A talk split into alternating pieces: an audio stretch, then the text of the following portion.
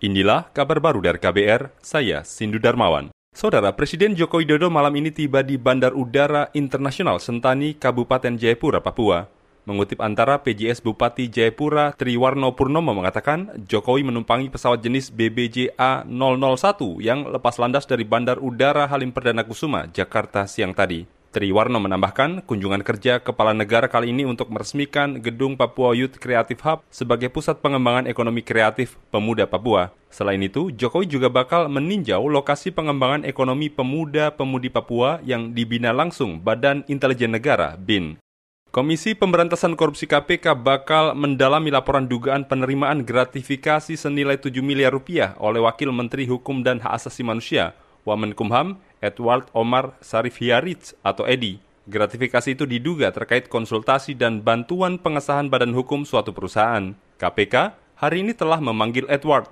Namun Wakil Ketua KPK, Nurul Gufron, belum dapat memerinci hasil klarifikasi tersebut. Sekali lagi, KPK saat ini telah menindaklanjuti apa yang menjadi ramai di publik karena itu kami kemudian tidak lanjuti. Hasilnya sekali lagi karena ini masih proses pencegahan ya, kami masih e, belum mendapatkan laporan dari teman-teman gratis. Mohon bersabar nanti di setelah kami mendapatkan kejelasan karena tentu yang kami tidak lanjuti tidak hanya sepihak ya. Saudara, hari ini Wamenkumham Edi mendatangi gedung Merah Putih KPK Jakarta. Edi datang untuk mengklarifikasi soal dugaan gratifikasi senilai 7 miliar rupiah yang diduga dia terima lewat asisten pribadinya bernama Yogi Ari Rukmana dari PT Citra Lampia Mandiri PT CLM. Dugaan tersebut sebelumnya dilaporkan Ketua Indonesia Police Watch IPW Sugeng Teguh Santoso. Pemerintah melakukan berbagai upaya untuk menjaga stabilitas harga dan memperkuat ketahanan pangan dalam negeri menjelang Ramadan dan Idul Fitri.